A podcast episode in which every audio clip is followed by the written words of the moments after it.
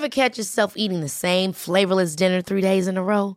Dreaming of something better? Well, HelloFresh is your guilt-free dream come true, baby. It's me, Keke Palmer. Let's wake up those taste buds with hot, juicy pecan-crusted chicken or garlic butter shrimp scampi. Mm. Hello Fresh. Stop dreaming of all the delicious possibilities and dig in at HelloFresh.com. Let's get this dinner party started.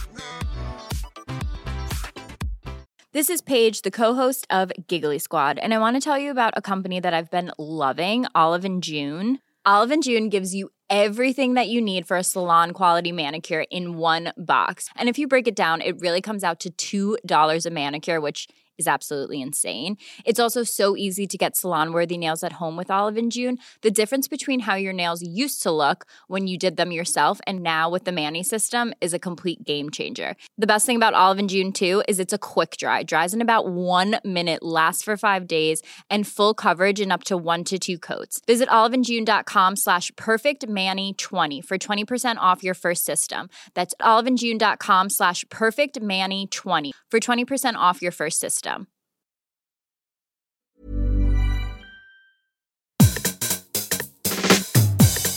Hi, this is Eat, Sleep, Work, Repeat. It's a podcast about workplace culture, psychology and life. I'm Bruce Daisley. Now, a few episodes ago, I put out a call saying that I would love to add a bit more interest, a bit more of a spark to the show. I've got a continuing endless fascination with work, how it impacts us, but I just felt my own perspective was a bit too narrow. So I put that call out and I'm just delighted to say that today we're able to take the next step and add more voices. So today I'm adding Ellen Scott, Ellen C. Scott, you say on your, which sounds gloriously American. It sounds very literary. Ellen, and I'm adding Matt. Now, you're sometimes described as Matthew. Are you Matthew Cook or Matt Cook? We can go with either. It's Matthew written down, it's Matt spoken. It's complicated. Right. Okay. So let's take a moment to say hello to everyone here. Ellen, you've been on the podcast before, actually, haven't you? I have. Introduce yourself properly. I probably did a bad job of it last time. No, I'm sure it was fantastic. So I am the Deputy Digital Editor at Stylist. So I basically look after everything that goes on the stylist.co.uk website. But alongside that, I'm also working on fiction and potentially working on a book about work too. But that's in the proposal stages. So we'll see where that goes. Okay, I like it, because you've got a Substack going there and we'll put a link to that every week, but you've got a Substack. What's your Substack called? It's called Working on Purpose Newsletter, because Working on Purpose has been taken. Right, okay. And in fact, it was your writings initially for Metro and then your writings for Stylist, where I saw your stuff. You were writing about quiet quitting. In fact, I think when I first contacted you, you were in the middle of something of a Twitter storm that people were angry about just anyone having an opinion on quiet quitting. Actually, people, the quiet quitters were angry with you, weren't they? Right.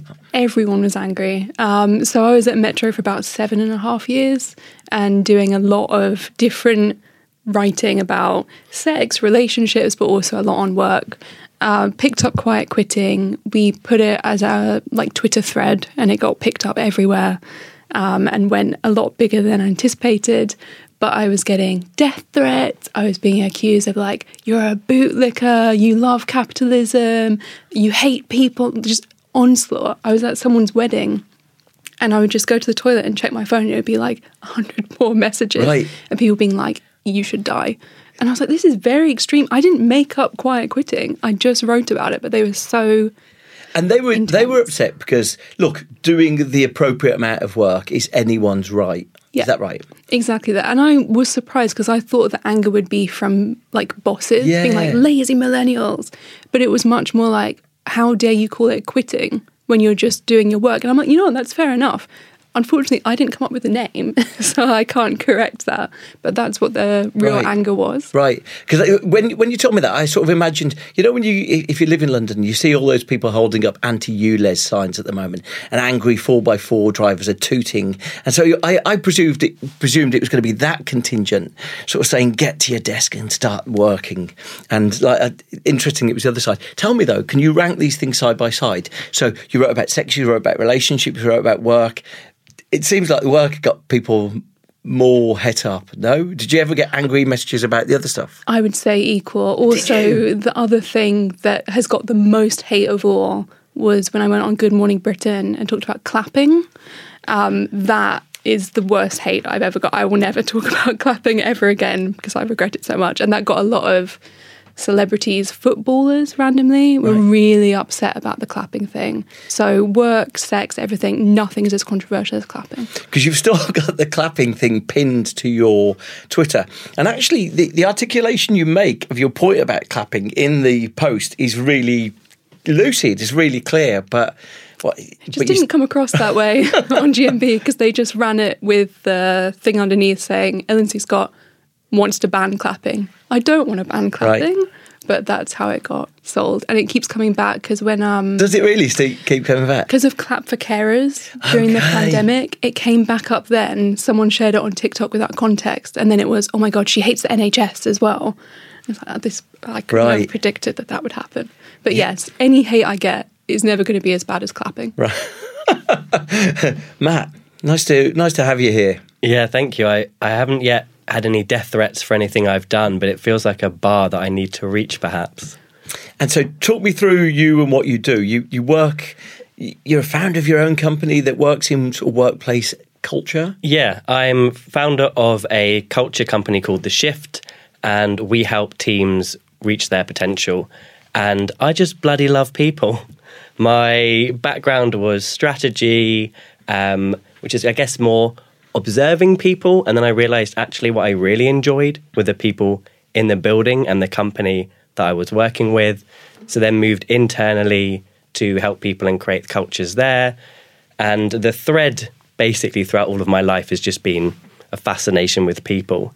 If your story started with clapping and death threats, mine is almost the Care Bear opposite. Mine started as a teenager holding whimsical, embarrassing now signs written in crayons with positive, lovely messages to people on the underground. And my handwriting eventually got better. The messages got less cringy, but it was all about connection and positivity. And I've been still doing that for the last 10 plus years. And it made me realize there was this thread of connection and people, and how I bring that through, I guess, professionally is culturally. How do I affect the systems that we're working in order to try and help people flourish and have more joy in their life? What's on the signs? The signs have varied. I did a bit of A/B testing a couple of years ago. It started with just said, "You are beautiful." And then this was pre-pandemic, as you can tell, there was a commute that happened. 7 a.m., no one needs me smiling with crayons and a sign that says you are beautiful. Right. So took that on board, changed the sign to have a lovely day. And the messages have changed. There's the world is better with you in it. Yeah, varying messages kind of hastily scrawled in crayons. Are they hastily scrawled? You don't prepare them? You haven't changed the... You have already caught me lying. They are painstakingly prepared because my handwriting typically is like a spider. So actually, yeah, they are lovingly prepared is perhaps a better way to put it if I write them down. And so this obsession with people, you used to work at a sort of media agency, creative agency, and now you've set up your own thing. What's that? Yeah, so worked at a creative agency, wonderful agency, joined when there were 10 people in kind of one room in Soho.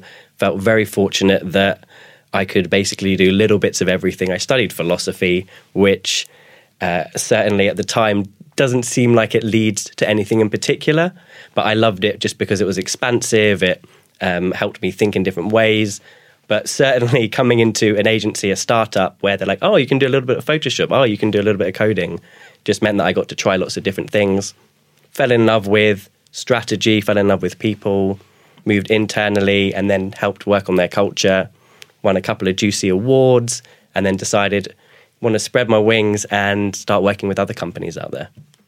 Good work. And so you've set that up? Yeah, a couple of years ago, set that up with my business partner who I met years ago because he was originally brought in to train me like 6 years ago. And we kept just meeting up and I kept thinking, I don't think we're paying him anymore. but he keeps reaching out to me, so I'm not going to say no. And then eventually realised that he knew and that clearly he'd taken a shine and enjoyed my company. Love it. So my objective really was I obsessed with work, obsessed with workplace culture, but along the way I became a boss. And there's a strange thing about being a boss that your perspective's not quite 100% there, you know, even if you think you're empathetic. So the intention of trying to broaden these things today is, and going forwards is that we're just going to have a far more interesting perspective and hopefully some degree of difference of opinion and disagreement along the way. So normally, I think we're going to try and have an interview and then discussion about main themes. This week, I thought we'd kick us off all bringing a sort of a show and tell. We'd all bring something along, thinking about themes of the world of work and have a discussion about those things. It's really interesting, actually, because probably the biggest news story of the week is a workplace culture thing. It's that Spanish football guy kissing that woman. It's that story that won't go away, but it is fully squarely a workplace culture story. Yeah. It's right at the heart of themes of gender, of themes of our roles in life, and it's just a story that won't go away. So, and alongside Manchester United, kind of at a similar time, right. It just feels like a double whammy emphasising the toxic cultures. Yeah, I've got a couple of Spanish friends actually, and that football one they're really embarrassed by because it just won't go away, and it seems to be it's really sort of planting a flag in a generational perspective that I think a lot of us thought had been left in the past. So his mum's not helping either. Really? Oh, I haven't seen that. Oh, his mum said she's going on a hunger strike. Yeah, in protest in a church. And so the story, as you were saying, just keeps going on because of stuff like that. It's just very odd. No. I was quite glad to see how many people, understandably, and players had obviously come out and said, well, we're not playing until you step down. And also I'm not a football fan, so I'm going to let myself down here. But he'd also backed one of the coaches who many players had said was creating a toxic environment and given him another season. So we're not going to dwell on that because I suspect by the time this goes out, there'll be more on that. But look, so we've all brought along something each. Ellen, do you want to kick us off? Yes. So a piece that I read a couple of weeks back but have been discussing with my friends and colleagues nonstop. It's about the rise of the millennial, and I'll do an awkward American accent, momager rather than momager. And it's basically about how for so many millennial women going into managerial roles, the kind of emotional boundaries with the people that are working for them and within their team get so blurred, and they take on this weird kind of parental, emotional therapist-y role. And it's difficult because obviously that's going to lead to burnout and all kinds of difficult issues. But it's something that I've definitely been guilty of. In my last job, I had team members that literally referred to me as mum.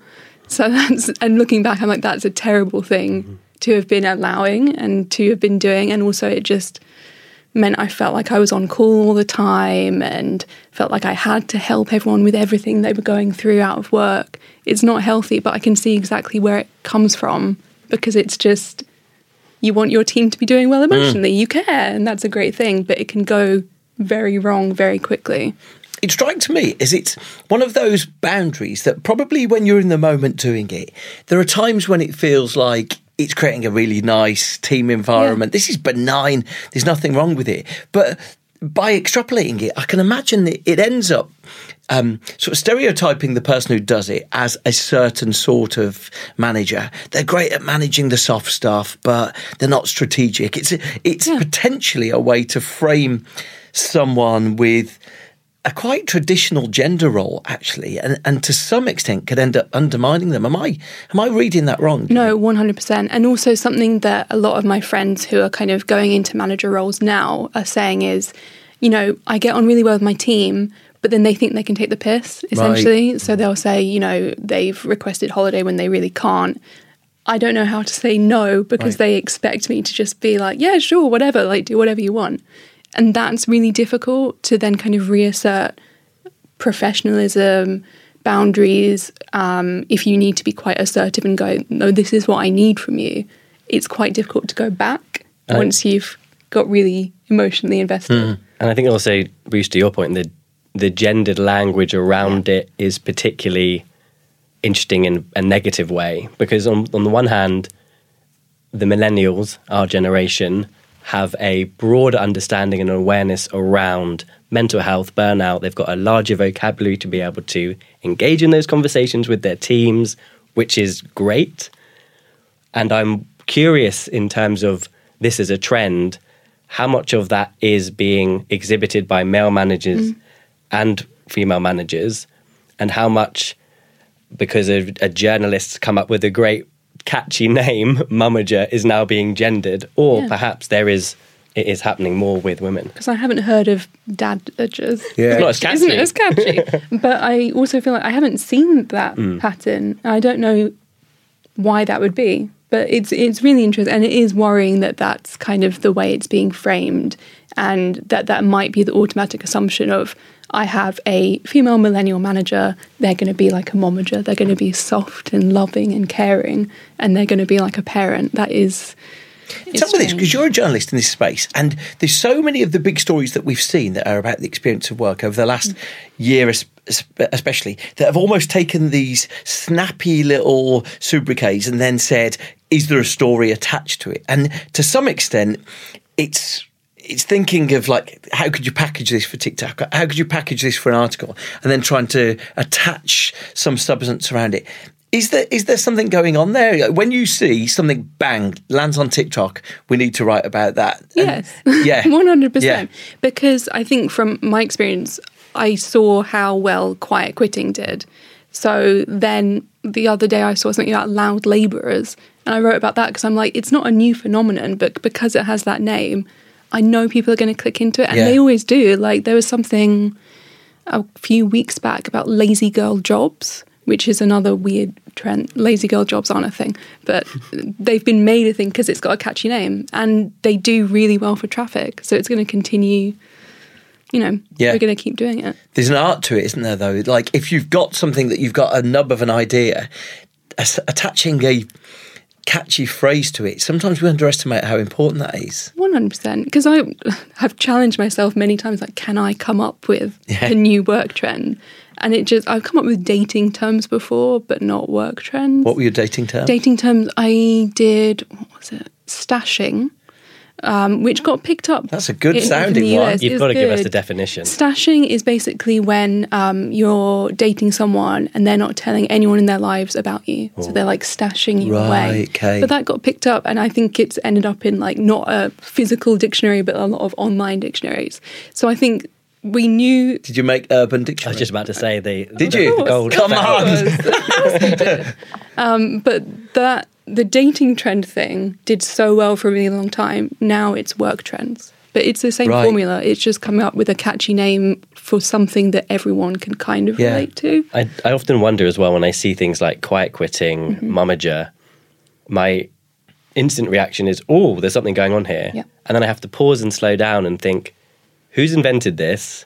And what are they trying to sell me? What's the goal? Is this a consultancy who are trying to push a new product? Is this a journalist?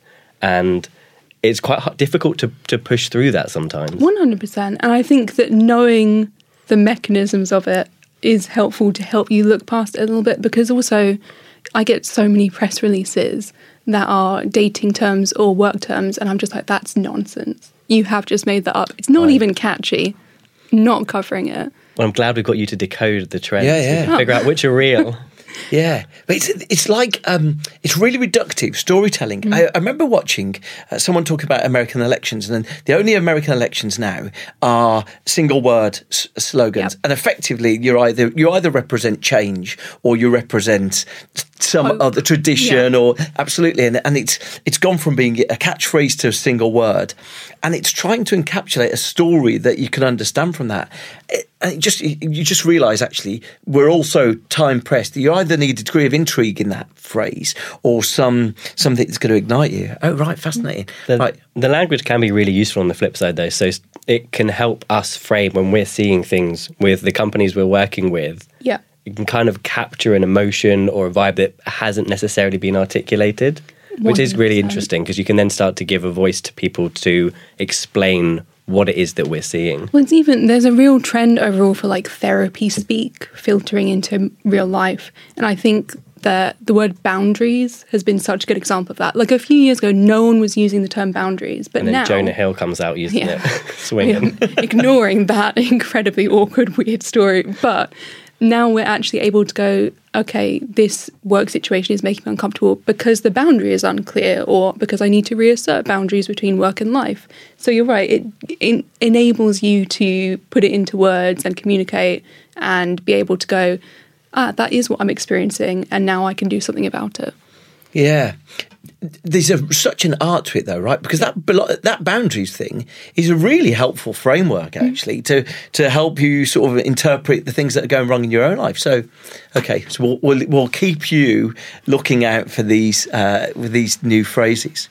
That's great. Matt, you brought something along too. Yeah, I feel this follows on really nicely, because my discussion topic is essentially about every week, perhaps even every day, coming across a new article, a piece of research, which claims to have found the ideal number of days to work in the office. So there's a report from McKinsey, which has talked about having studied 4,000 of their teams across the globe. 50% is the ideal amount in the office. What did you think when you saw that?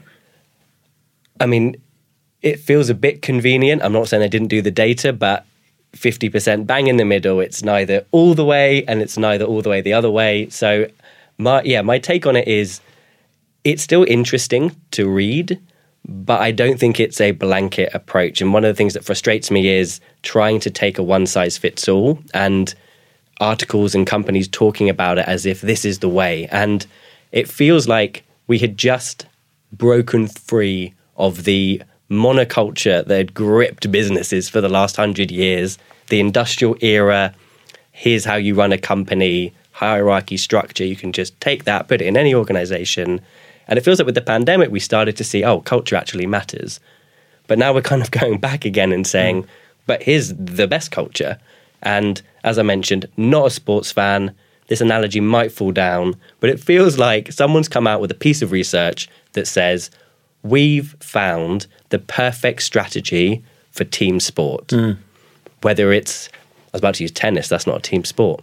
Whether it's doubles, tennis doubles, whether it's hockey, whether it's netball, this is the strategy. And I just find it quite frustrating. And especially with what we see and what we try and encourage is designing culture first and what's right for you. So there was another report which came out and said, sorry, work from home fanatics, but this piece of research says that your productivity is lower. And it just makes me question, what were the companies they researched? Did those companies design a remote first culture? And it looked like from the article they had just measured pre-pandemic and post-pandemic. And obviously their culture might have taken a hit and the productivity might have taken a hit because they didn't design intentionally. Yeah, because I think I know both those pieces, and I'll link to them in the notes. Because the first piece, I shared the same as you. It's like the McKinsey piece, sort of 50% of your time in the office, and it was McKinsey partners, and these are really senior people, and they earn a significant amount of cash. And I've got no doubt amongst those people, there are senior leaders who want everyone back in the office. And so, you know, they're balancing all those things. But I also know that if your boss wants everyone back in the office, there's a certain sort of person who will pander to their boss's whims a little bit, because you just know you're in a McKinsey, you're in a professional job, your boss wants everyone into the office, even though it makes your life infinitely more complicated, you'll kind of show a bit of face. And, you know, that presenteeism there. The second one, I think I know that piece, and it was in The Economist a couple of weeks ago, and it was specifically saying there was a piece of work by Nick Bloom, who's like this guy who's like the only guy anyone ever quotes about remote working, that saying initially that productivity at home was slightly higher. The latest piece says that productivity is really marginally lower. But the critical thing I would say about that is that I think they say that productivity is about 5% lower. But the trade-off, if people are working from home and enjoying it, is their life is so fundamentally better that if they've got all these complexities in their life, they're not having to do a commute all these times, they feel like they're no longer failing at everything. And they've got then trading off and only losing 5% productivity seems like a really big win, I think. It wasn't even if it's the same one, it wasn't even 5% lost. It was over the day, they're more productive, but per hour, they're less. Right. But that's because they're choosing to spread the day out a bit longer because they no longer have to cram it all into the working hour. Sorry, the working day of 9 to 5 because I've commuted. So it was interesting. It was they're working longer, therefore productivity's down because per hour it must be lower because it's spread across. Right. But yeah, to your point, it really depends if productivity is the only thing you're chasing and what you're trying to incentivize and bonus for. What's your working setup, Ellen?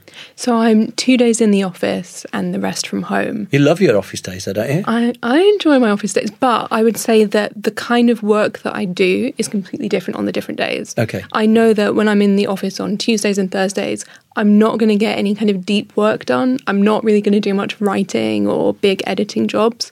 But what I will do is ideas generation because I'm going to be chatting with people and talking about what we're thinking about and feeling and all of that.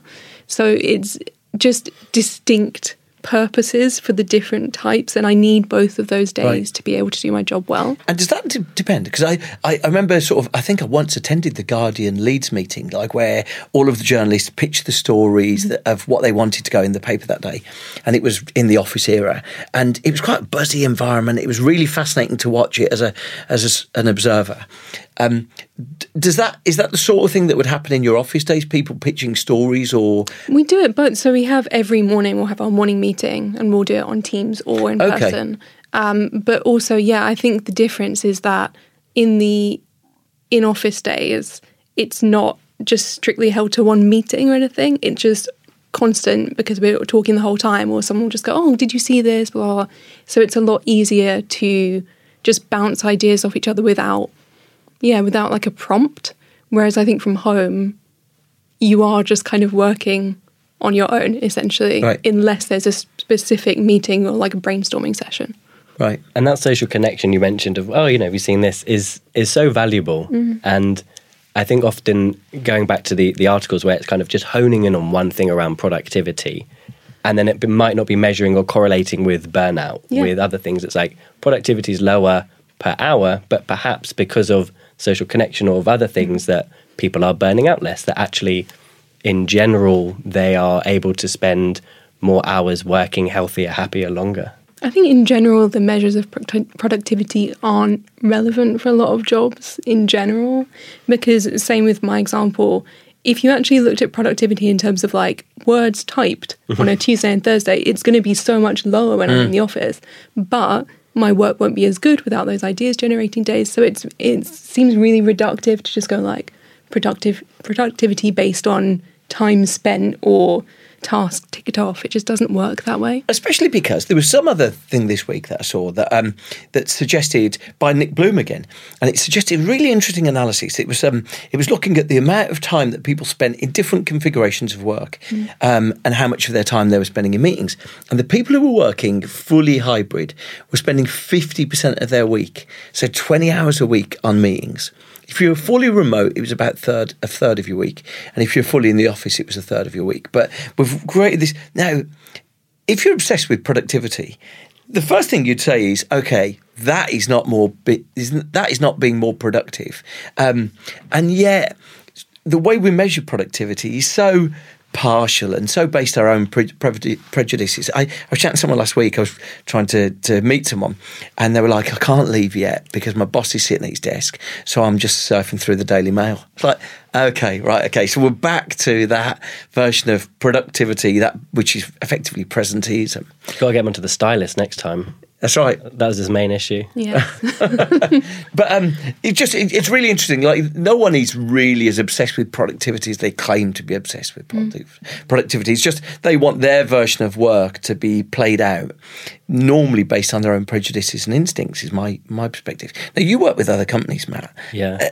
What are you seeing? Are you seeing some companies are getting this right? Some companies are not. I mean, not just from the companies you directly work with, because I wouldn't want you to reveal that, but from other companies you chat to. Yeah. One of the things that often comes up when we're talking is the maker-manager schedule, which can just be a really useful framing for people to start to look at how they're trying to integrate and connect across teams. So in theory or in general, the maker-manager schedule basically talks about there being two different types of schedules for someone's day. Your manager schedule is filled with half-hour meetings where you're connecting, getting updates, understanding what's happening from a project overview perspective. So your ideal day would be half-hour meeting, half-hour break or hour working, half-hour meeting. The other side is what they call the maker schedule, and this is basically uninterrupted hours of deep work time. This might be strategists, creatives, coders, people that are having to produce or deliver something. And one of the issues is when you then try and put those two schedules together, the manager needs the update from the person that's making, but the maker hasn't done the work yet because they keep having meetings. Now that's horrendously reductive. Obviously, managers are also practitioners and having to do work as well, but it can be exacerbated, especially with remote work, where you have asynchronous kind of Teams messages interrupting. You then have half-hour check-ins.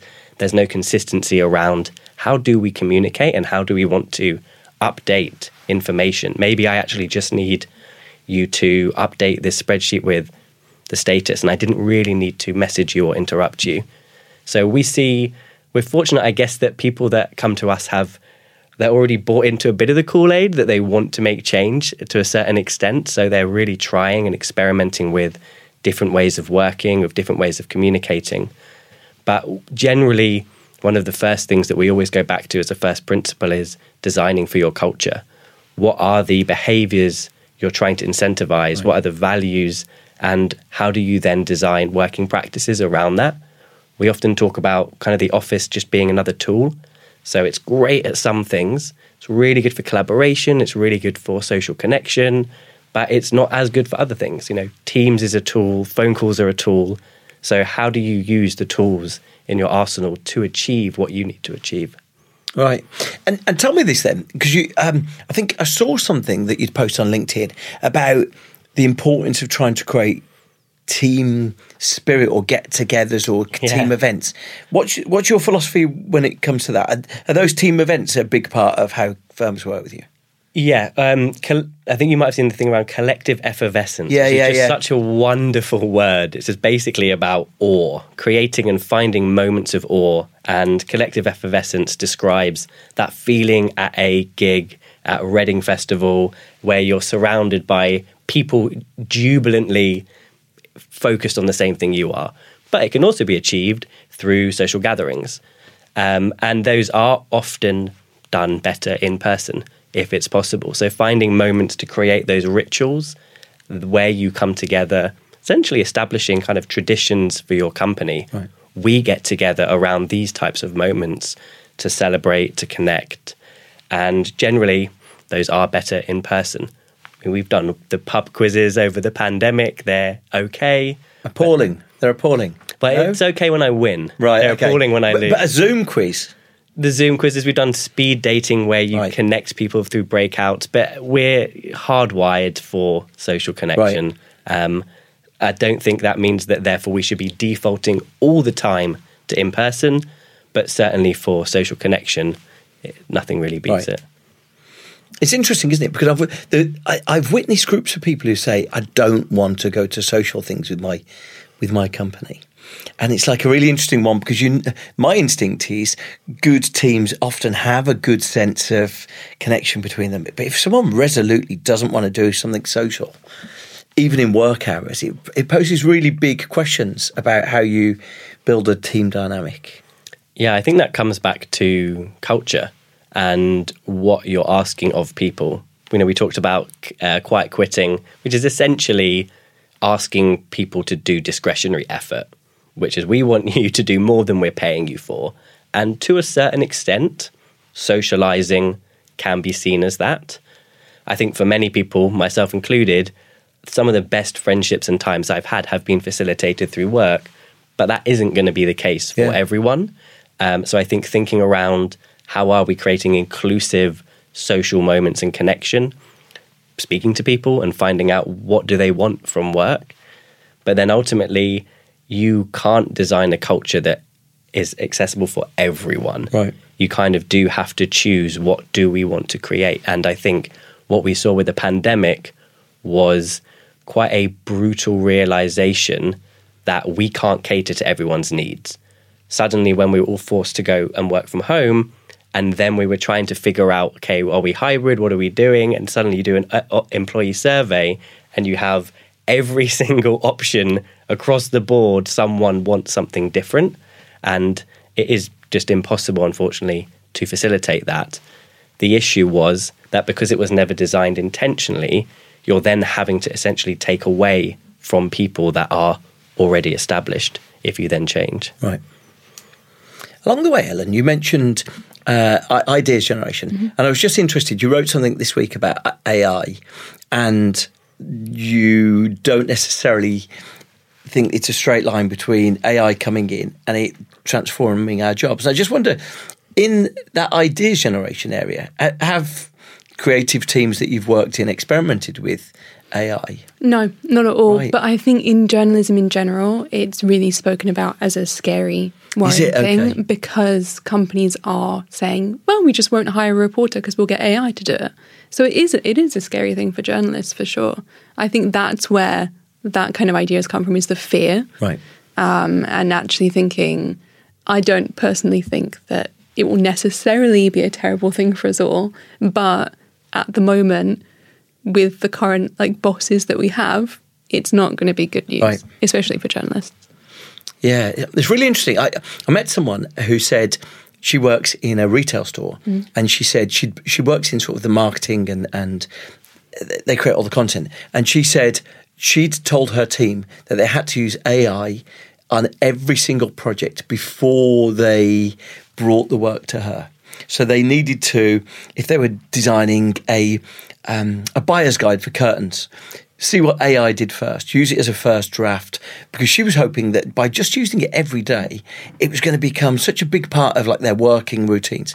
And I was just really intrigued by that. You know, sometimes you see, you might not see it as much, but if you see sort of kids' toys or gimmicks or things that have integrated a new form of technology really quickly, I always find it magical. I'm like, wow, I never even knew that existed. And this gimmicky toy has got it in. And I love people who are just trying to experiment with things really quickly. And that strikes me as a big opportunity for AI right now, that to say to an organisation, look, we're just going to use it all the time. Yeah. We're probably going to need an extra 10% of people, but we think we can make this work more effectively. And what you've described is exactly my experience of every other office I've ever been in, where they're just too busy to experiment with things. Exactly. Like that. I think if we did view it as, wow, this is a really fun, cool thing that we can try, then it's fantastic. But the issue is that a lot of companies and people are going, well, this is just a replacement for people. Right. Yeah. And that's obviously not going to produce the best art or work, but it also puts people out of jobs. So that's the downside. But if we did view it more as this is an additive thing that we can play with and do cool things with, amazing. We use it to beat the blank sheet, the dreaded blank piece of paper when you're sitting down, trying to get started. It can just be really useful to beat that initial inertia. Just chuck something into it and just see what comes back. It might be interesting, it might not be, but it starts to get those juices flowing. We're working with a company at the moment to help redesign their performance management framework. And one way to start to get them thinking around behaviours rather than tasks was to just encourage them, what are your current responsibilities, put it into ChatGPT, ask it to reframe it as behaviours, and just kind of beat that initial blank piece of paper. But it's not going to come out with, something that's absolutely exceptional, but it starts to get them thinking. Yeah. It's kind of like that woman's buyer's guide for curtains, right? It's it's probably going to take you 4 hours to come up with the first draft, come up with it and then you can start playing around with it. Yeah. Interesting. My article was about WeWork, actually. I don't know if you saw this thing last week, that WeWork, there's a specific phrase for it. It's they said that they didn't have enough money to deal with their liabilities for the going quarter. I forget what the phrase is. It's we're a going concern or something. But WeWork said that effectively they're on the verge of going bankrupt. As a result, their stock collapsed. And number one, I feel for anyone who works at WeWork, because if there's anyone who's been through all the ups and downs of that organisation. I went to present at WeWork one time, and albeit before we started recording, we said it's a bit cult-like, the whole thing. But you feel for the people in the cult are the victims of it, not necessarily the people responsible. But I was just really intrigued because WeWork has had an outsized effect on the way offices look, the way that we work, the way that we consider the boundaries between our home life and our real life.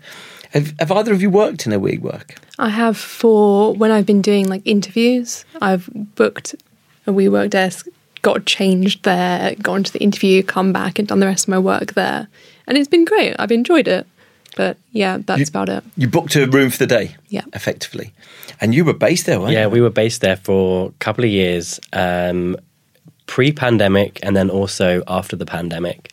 And the thing I found strange from a cult perspective is every member of staff having to wear the T-shirt that says, do what you love.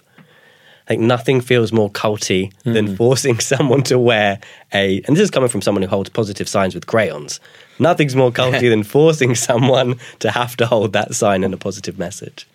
The thing I heard about a lot of the time is that, and you might know this then, that organisations who were in WeWork, their culture sort of became this amorphous WeWork-y culture where people mixed with people from other firms and you'd go into the beer area or the coffee area. And so I guess if you're thinking specifically about your own company's culture, that kind of gets lost to just being a generic WeWork-y culture. Was that your experience? Yeah, there's a term called psychogeography, which describes the impact of a physical space on you mentally. And I think that before the pandemic, we maybe all took that for granted and didn't realise how much of our cultures were essentially based around not only the physical location, but the physical layouts of the office and how that manifested in the art. So certainly I think WeWork had a huge impact on that because the geography and the physical location was the same depending on the different companies and you all had the same bar you could go to. So you had to really establish quite a strong culture. And certainly our experience was that WeWork diminished the culture and changed it. Right. Yeah. Did you mingle with other people or like other teams at WeWork? Did that happen much?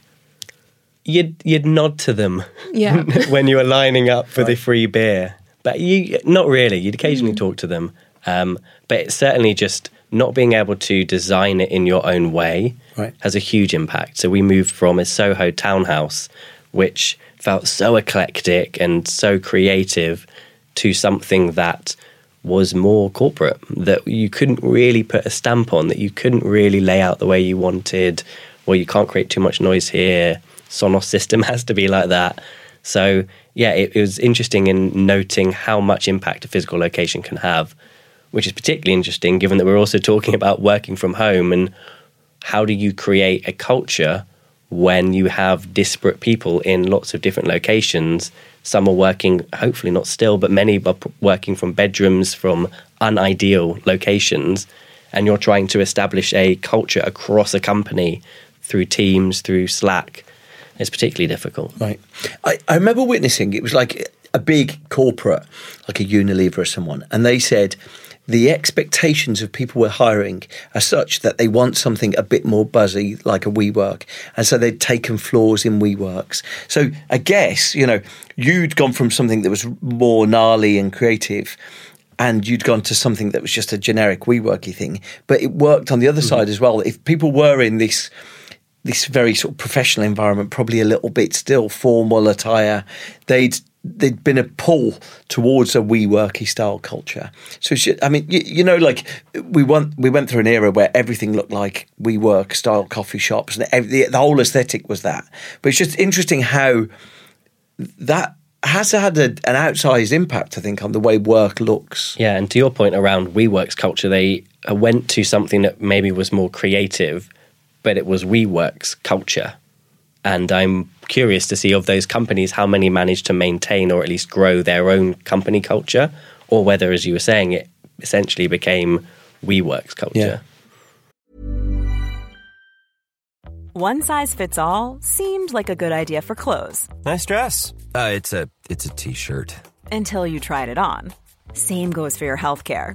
That's why UnitedHealthcare offers a variety of flexible, budget-friendly coverage for medical, vision, dental, and more. So whether you're between jobs, coming off a parent's plan, or even missed open enrollment, you can find the plan that fits you best. Find out more about UnitedHealthcare coverage at uh1.com. That's uh1.com. Cool fact, a crocodile can't stick out its tongue. Also, you can get health insurance for a month or just under a year in some states. UnitedHealthcare short-term insurance plans, underwritten by Golden Rule Insurance Company, offer flexible, budget-friendly coverage for you. Learn more at uh1.com. Hiring for your small business? If you're not looking for professionals on LinkedIn, you're looking in the wrong place. That's like looking for your car keys in a fish tank. LinkedIn helps you hire professionals you can't find anywhere else, even those who aren't actively searching for a new job but might be open to the perfect role. In a given month, over 70% of LinkedIn users don't even visit other leading job sites. So start looking in the right place. With LinkedIn, you can hire professionals like a professional. Post your free job on linkedin.com/people today. So I've got one more thing to chat about, which is that I've seen all over on TikTok and articles the concept of managing up, which is basically managing your manager. So getting to know how to handle your manager best, knowing when they're in a good mood or a bad mood, and being really strategic with how you handle them. And I'm like, that makes sense, but it's so much work, like on top of your actual job, to have to be like cognizant of all these, you know, the specific niches of your manager and how to avoid upsetting them or pissing them off.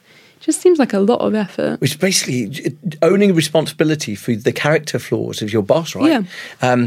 Understanding your boss's relationship with their mum.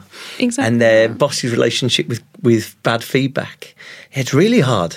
I'm going to come in with a counterpoint here. Oh. I think managers get such a hard time that, especially when they're getting pushed and crunched from both ends. They've got to manage a team. They've possibly not been given enough training or support. They've also got to do the job and deliver. So, I have quite a lot of sympathy for managers. I mean, as a manager, me too. But I feel like I would actually be a bit offended if someone was like, yeah, I'm managing up. I'm managing Ellen. It's like, I don't need to be managed up. I'm doing fine. I don't need you to be like tiptoeing around my feelings or like working out when I'm grumpy. Like, that feels weird. Doesn't this, and your manager one, go to the heart of managers aren't really given a lot of training. And so, 100%. You know, effectively you're dealing with the, you know, your manager at some point. We all believe that our manager is somehow earning a massive amount more than us, has got more responsibility. The worst thing is we also think that our manager knows loads of secrets that we can't wait. I remember the first time I got promoted to be a manager, and you think someone's going to tell me all the secrets. And you realise I don't really know anything more than I knew before.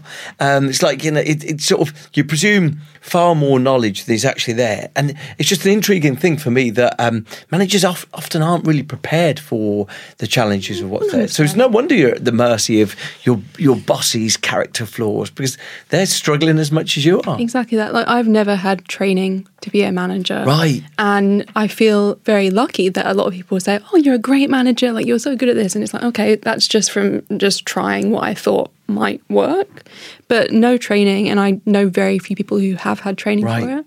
Also, a lot of times I think what's, again, this is maybe specific to journalism, is that a lot of times the only progression you can do is into a manager role. So you might not want to be a manager or be good at managing people, but that's just the logical next step. So you get a lot of people pushed into a role that they don't really care about or aren't good at. Which your only route to earn more money, right? Yeah, exactly. Or to step up, because even now, if you go from reporter to editor, editor is going to have to start looking after a team. Like, that's just inevitable. I'm lucky that it turns out I like managing. I didn't expect to, but I feel like a lot of people must not like it, and that's their only option, really. Yeah. That is such a hot topic for me. I could talk about this for ages. My huge gripe is the progression pathways with manager and managerial responsibilities just suddenly being something you have to take on with very little training if you want to progress.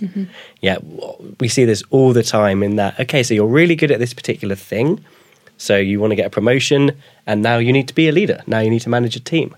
And there's a really interesting piece of research by amazing company More Than Now, that was with, I think, Nationwide, where they were looking into their managers across the board And their assumption was that managers needed more training. Mm. What they actually found was that managers didn't need more training. They just didn't have the time to implement the things that they knew they needed to be doing. So they were, in order to be efficient and to get things done, essentially doing things that they probably knew weren't the best, but they just didn't have time. So their intervention was actually, okay, we need to create more time for managers rather than give them more training, which I thought was particularly interesting, especially given that their hypothesis was managers need more training, because what we're hearing in employee surveys is that employees are dissatisfied with their managers. So not necessarily the answer, but I think particularly interesting to explore when you're seeing that in surveys. To sound like ancient, but when I first got promoted to being a manager, I was so fortunate to be in a company that invested in management training. And the main thing I would say I got from it was we spent ages in these little coaching triangles where specifically I would play someone and Matt would be my problem that I've got to deal with. And Ellen, you're watching, and I have to tell Matt what I think he's done wrong. And then someone tells you, and what it did, basically, I just spent hours in these things. What it did is it made you realise telling someone what you think is the problem isn't actually as hard as you think it is, but probably you can learn to do it a bit better. Because I think a lot of the problem with managers is that they're so scared of being rejected. They're so scared of these sort of foibles of their own personality that they often caveat things in so many layers of praise or sort of trying to moderate it. There was something I was reading the other day, actually, by Erin Meyer. Do you know her? She's like this woman who's written about, if you work in a multinational company, it's really helpful what she's written. She's written about high context and low context countries. And what she basically says, if you've got a Dutch manager, your Dutch manager will say, you're terrible at your job and you need to be in on time. And they'll tell you specifically the issue. Quite often American style, and Britain's more adjacent to that, they'll say, hey, I just want to call out the fact you're doing an incredible job. And look, you know, if there's one development point, it's don't stop being awesome, but you need to be here a little bit more on time. But also you're still amazing. And like, it's so layered that people don't realise it. And what I got from my coaching training, my management training, is just telling people in a prepared way, but telling people what your issue is with them isn't as hard. And it's just all I ever took from that was actually telling people directly. And we often value bosses who tell us things directly, but it was just the preparation for that. And I couldn't substitute anything that I've done subsequently for just those hours of just sitting there and then you in the coaching triangle telling me, yeah, Bruce, that wasn't very good. And just that direct feedback. So that's all I've learned from that, really. That's interesting, because I've always wondered what would it be like to actually be trained in managing. And I think my fear when I've been put into those roles is always, am I doing something terribly wrong? Am I going to get in trouble? And just not really knowing what the role needs, like what it includes. You know, am I going to make everyone hate me also, or get in trouble with my bosses? Yeah. So it's really difficult. I'm always scared about mentioning radical candor, because I think it can be weaponized. But to your point, Bruce, there's kind of that ruinous empathy bucket that many of us fall into, where we dance around it, we don't want to challenge, we're wanting to wrap everything up with being nice, because we're scared of becoming kind of obnoxious or aggressive if we're too direct. And then ruinous empathy, as I mentioned, is where you're kind of dancing around the topic. And then radical candor is meant to be where you are direct, but you care deeply. As I mentioned, I think it can be quite a dangerous thing. They talk about being a jerk while saying, in the spirit of radical candor, doesn't stop you from being a jerk, but it can be a useful guide to think about. Yeah, it comes down to, I think that does, whether you want to be popular or not. And these, I mean, let me tell you, I worked with Kim Scott, who wrote that book, and she was not popular. But I don't think she gave one, if she didn't have a care in the world about being popular. Did her team like her? I don't think many people liked her. Might have fallen into the obnoxious aggression box. Yeah, I mean, look, she was like, I'm very effective at what she did. She was like the CEO whisperer, really. Her job was to... But like, I think a lot of managers fall into the idea of, I kind of want my team to like me. And like, yeah, I think that's probably where her structure actually is quite helpful. Good. Well, look, thank you so much. We've had a lovely and in-depth discussion there. So like I say, we're probably going to try and do the format. It's going to be a discussion, an interview, and we're going to take it as we go. But I'd love feedback. So if you've listened today and enjoyed that, please do get in touch. If you're seeing the show notes, there'll be a link to all of Ellen's stuff, a link to Matt's company and all the stuff he does on LinkedIn. So please do check things out and give us feedback on what you've thought. Thanks to both of you. Thank you. Thanks, this has been great. Yeah. Great stuff. Thanks. Yeah. See you next time.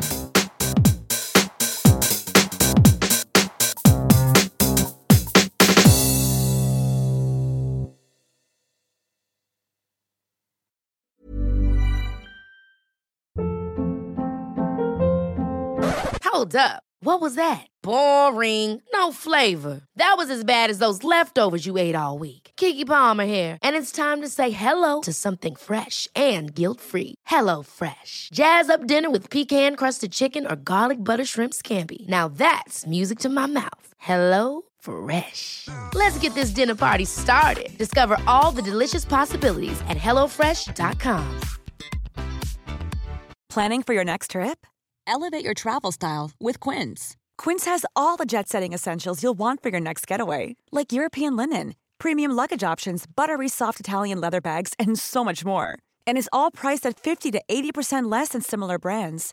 Plus, Quince only works with factories that use safe and ethical manufacturing practices.